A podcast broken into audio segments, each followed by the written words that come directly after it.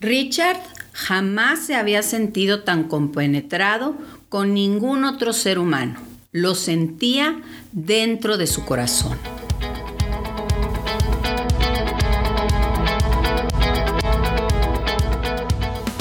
Soy la doctora Sachi. Bienvenidos de nuevo a esta recopilación de información y experiencias acerca del despertar de la conciencia y de cómo lograr su objetivo existencial.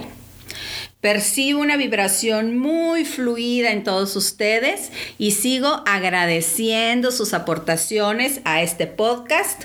Seguimos siendo un equipo. ¿Qué tal las sugerencias? Espero que hayan reflexionado y recuerden los detalles de la primera parte de este testimonio de despertar de la conciencia.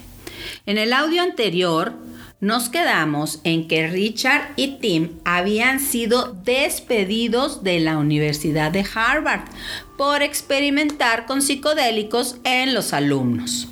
En el 63, Tim vio el libro tibetano de la muerte, un libro de mínimo 2.500 años de antigüedad.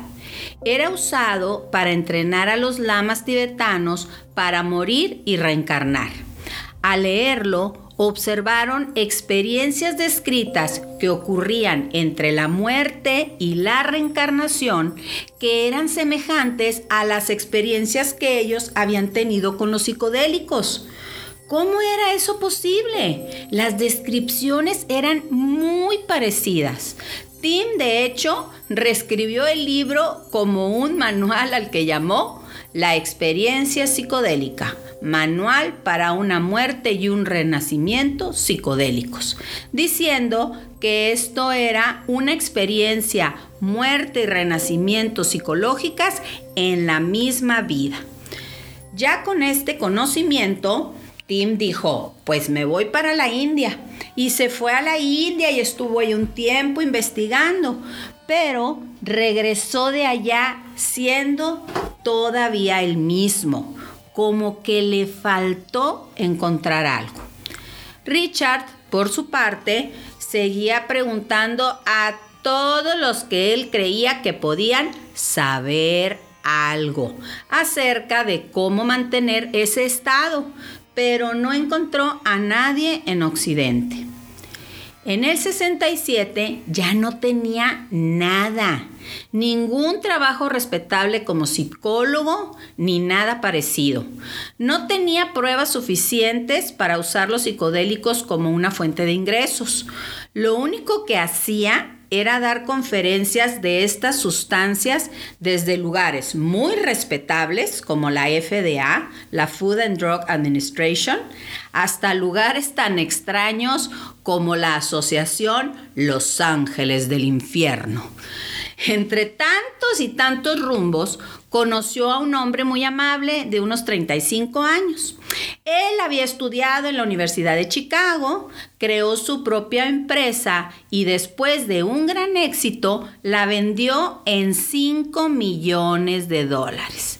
El pobrecito ya estaba retirado a los 35 años y quería irse a Oriente para convertirse en budista. Y entonces invitó a Richard como su compañero de viajes. Fue entonces cuando pues nuestro protagonista puso un buen bote de droga, en ese momento consumía una droga llamada LSD en su mochila y se fue a la India. Tal vez allá encontraría la, pieza faltante en el rompecabezas. Tengo mucha droga, pensaba, pero ¿para qué tomarla? Si sé que veré ese hermoso jardín otra vez y después seré echado de ahí con una patada en el trasero. Ya en la India le dio droga a varias personas que conoció. Ellos le decían, pues está bueno, pero no tanto como la meditación. Se dijo, Definitivamente no va a pasar. Regresaré a Estados Unidos y seré un sirviente, un chofer y dejaré que alguien más maneje mi conciencia. Después viene lo que él describe, la etapa del yogi. Él aún en la India, pues ahí estaba con unos amigos cuando conoció a Bhawan Dash, un hombre alto, blanco y norteamericano que usaba ropa sagrada india. Richard lo vio y se dijo, este tiene cara de que sabe. Después de cinco días de estar conviviendo ahí todo el grupo con él, Bhawan Dash comenzó a enseñarle a Richard algunos mantras y a trabajar con cuentas o bolitas. Después se fueron a viajar ellos dos solos y lo empezó a entrenar de una forma muy interesante. Cuando estaban sentados en el monte, Richard le decía, te he platicado la vez que Tim y yo, y él contestaba, no pienses en el pasado, solo está aquí y ahora. Y permanecía en silencio sentado en posición de loto. Después le preguntaba, ¿cuánto tiempo crees que continuemos viajando? Él le contestaba, no pienses en el futuro, solo sé aquí y ahora. Ya desesperado, le decía, ¿sabes qué? El cuerpo me está matando, me duelen las caderas. El otro le contestaba, las emociones son como las olas, obsérvalas desaparecer en la distancia, en la enorme calma del océano. Eso era lo que tenía, emociones, recuerdos del pasado y planes del futuro. Él era un buen contador de historias, pero ahí todo era silencio. No había nada que decir. Solamente cantaban canciones sagradas, practicaban posturas de yoga, le decía todo lo que tenía que hacer, como si fuera un bebé. Come esto, duérmete ahí, canta esto. Ninguno sabía nada de la historia del otro. Aún así, Richard jamás se había sentido tan compenetrado con ningún otro ser humano. Lo sentía dentro de su corazón y se dio cuenta de que a donde quiera que fueran, ese hombre tenía la expresión de estar en su hogar. Si llegaban a alguna aldea o templo, toda la gente recibía, llamaba a ese hombre alto y blanco. Y él conocía a toda la gente, sus cantos y sus costumbres. Bhawan Dash había estado en India por cinco años. Finalmente Richard, después de observar todo esto, se dio cuenta de que ese hombre sí sabía. En la noche se quedó dormido, recordando cuando acompañó por varios días a su madre en el hospital hasta que ella falleció. A la mañana siguiente, el hombre le dijo que iban a las montañas a ver a su gurú. A medida que subían la montaña, el hombre empezó a llorar. Al llegar a la aldea, la gente lo abrazaba y todos cantaban y lloraban. Richard se empezó a sentir incómodo porque pues, a él lo ignoraban y además estaba muy molesto porque a él ni siquiera le interesaba ver a, aquel gurú. Al dar la vuelta a la montaña, vio a un hombre bajito, entre unos 60 o 70 años, sentado en el suelo, enredado en una manta, con unas ocho personas indias atendiéndolo así, revoloteándole alrededor como mariposas para ver qué necesitaba. De pronto, ese hombre alto americano que él sentía en su corazón, se tira a todo lo largo y ancho de su cuerpo en el piso, boca abajo, hace una serie de reverencias y llorando toca los pies de ese señor bajito sentado con su manta. ¿Qué está pasando aquí? Yo no voy a tocar los pies de ese hombre. El hombre lo miraba y parecía brillar. No, no, no, no, no, no. A mí no me estés brillando. El gurú le dice a Bohan Dash, ¿tienes una foto mía? Él contesta, Sí. Dásela a él. Se refería a Richard. Él la toma y hace un gesto de agradecimiento y... Mm, gracias, gracias, pero aún así no pienso tocar sus pies. El gurú o Maharaji dijo, denles de comer y que descansen. Y así fue. Más tarde el gurú lo mandó llamar y lo invitó a sentarse al lado de él. Le dijo, la otra noche pensabas en tu madre. Obvio se sorprendió. No había manera de que él supiera eso. Eso fue el año pasado. Ella tenía un estómago muy grande antes de morir. Murió del vaso. Dos cosas pasaron por su mente en ese momento. La primera fue una paranoia tipo del FBI. ¿Quién es este hombre? ¿Cómo sabe eso? ¿Para qué me trajo aquí? La segunda fue tal vez tomé demasiadas drogas y esto es solo mi imaginación no encontraba un lugar en su cerebro en donde, esconderse. Siguió sentado a un lado de Maharaji. De pronto sintió un dolor en el pecho, un sentimiento desgarrador y empezó a llorar. Lloró mucho, pero no sentía ni tristeza ni alegría. No era esa clase de llanto. Lo único que experimentó fue que se sentía en su hogar, que la jornada había terminado.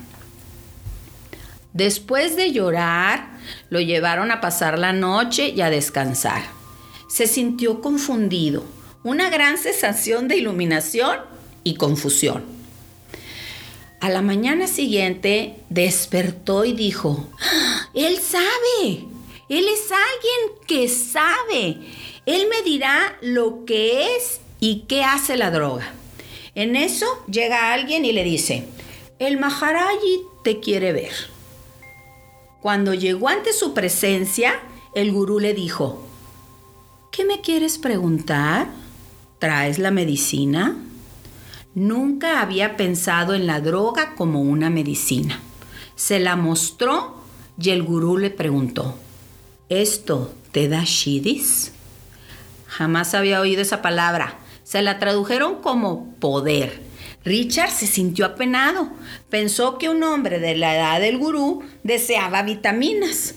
Maharaji tomó con su mano tres cápsulas de LSD, equivalente a demasiadas dosis que una persona normal pudiera tolerar en su primera experiencia. Cuando las puso en su boca y las tragó, Richard se le quedó mirando y como el científico que era, dijo, esto va a ser interesante. Estuvo ahí todo el día. El gurú solo lo miraba, le sonreía, le guiñaba un ojo.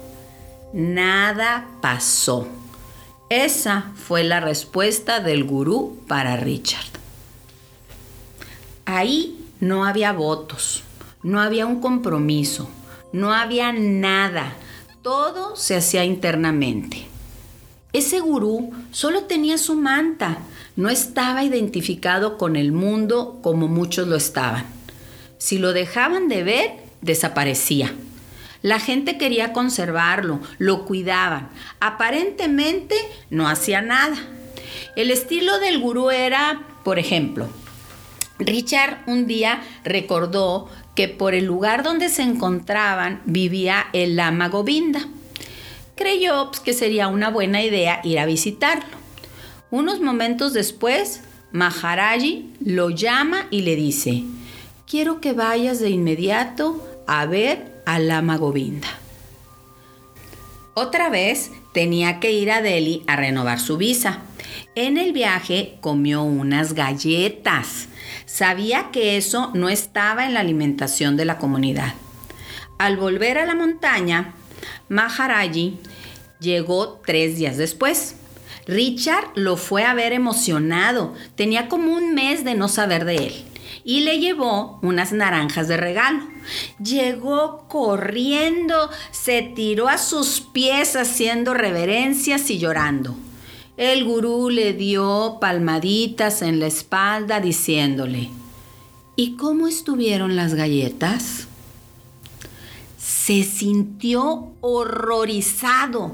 Si el gurú conocía ese pensamiento, también sabría este otro, y aquel, y aquel otro, y aún así lo podía ver con tanto amor preguntó a su maestro, en ese entonces Haridash Baba, ¿por qué Maharaji nunca me habla de las cosas malas que pienso?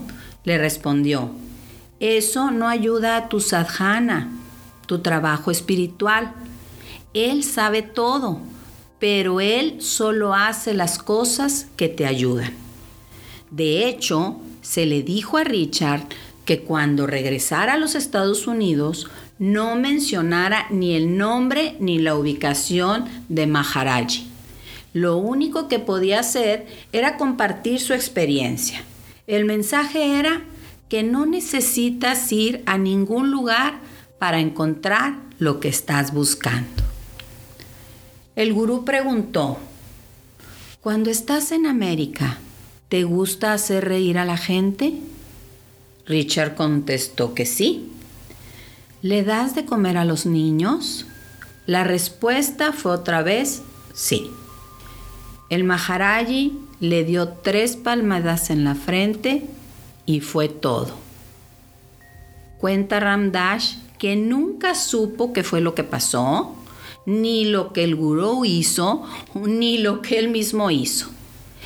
Él Solamente todos los días se levantaba temprano en las mañanas, tomaba un baño en el río o con un vasito, meditaba, practicaba sus ejercicios de yoga y como eso de las once y media de la mañana, su maestro, Hari Dash Baba, llegaba con su pizarrón y le enseñaba de la manera más amable cosas que parecía que él ya sabía, solamente debía permitir que salieran a la superficie. Cuando le enseñó acerca de la energía y vibraciones, comenzó diciéndole, las víboras conocen el corazón. Los yogis no tienen miedo en la jungla, porque si tienes un corazón puro, puedes estar tranquilo. Todas sus enseñanzas eran de ese tipo fue hasta después de unos meses que conoció el libro del Raya Yoga y se dio cuenta de que eso era lo que le estaban enseñando. Un sistema de 500 años de Cristo en forma de sutras o frases. También se le llama Ashtanga Yoga o Kingli Yoga. Y su maestro se lo había enseñado con sabiduría y simples frases y metáforas. Richard, convertido ahora en Baba Ramdash, había empezado su camino. Regresó a América para compartir lo que había aprendido a los que estaban en un camino parecido al suyo. Muchos pueden compartir su experiencia contando su historia como Ramdash lo ha hecho, o mediante cantos o yoga o haciendo el amor. Cada uno encontramos nuestra manera de compartir con otros nuestra pizca de sabiduría. Para Ramdash, esta historia fue la forma para compartir con todos su mensaje de verdad, la fe viva de lo que es posible. Desde 1973, Baba Ramdash fue amigo de la Fundación Lama desde entonces y aún después de su muerte física en el 2019, él ha estado flotando en un océano de amor, llevado por los vientos del deseo de ser y servir. Bueno, la información que les compartí es una síntesis de la versión en inglés del libro Be Here Now, sé aquí y ahora escrito por Ramdash. Lo obtuve totalmente gratis en su edición Kindle en Amazon. Be Here Now fue originalmente distribuido en la forma de folleto por la Fundación Lama y después se publicó como libro por ellos mismos. En 1977, la Fundación Lama dio los derechos de este libro a la, a la, Fundación Hanuman para que continuara reflejando su energía, poniéndolo a disposición para la enseñanza y práctica del bienestar y conocimiento espirituales. Este es el testimonio de vida de Baba Ram Dash, que quería compartir con todos ustedes. Nuevamente, quiero sugerirles que reflexionen y mediten acerca de este hermoso despertar de la conciencia. Por mi parte, les envío todo mi corazón consciente de que ustedes viven en él. Recuerden, soy la doctora Sakchi y sé que volveremos a encontrarnos.